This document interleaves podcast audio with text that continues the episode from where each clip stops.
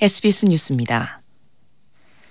문재인 대통령이 오늘 임기 내 마지막 국무회의에서 검찰 수사권 폐지, 이른바 검수완박 공포안을 의결했습니다.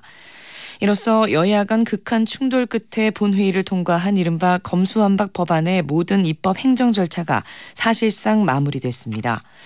법안은 앞으로 4개월 뒤인 오는 9월부터 시행됩니다. 검찰의 직접 수사 대상은 부패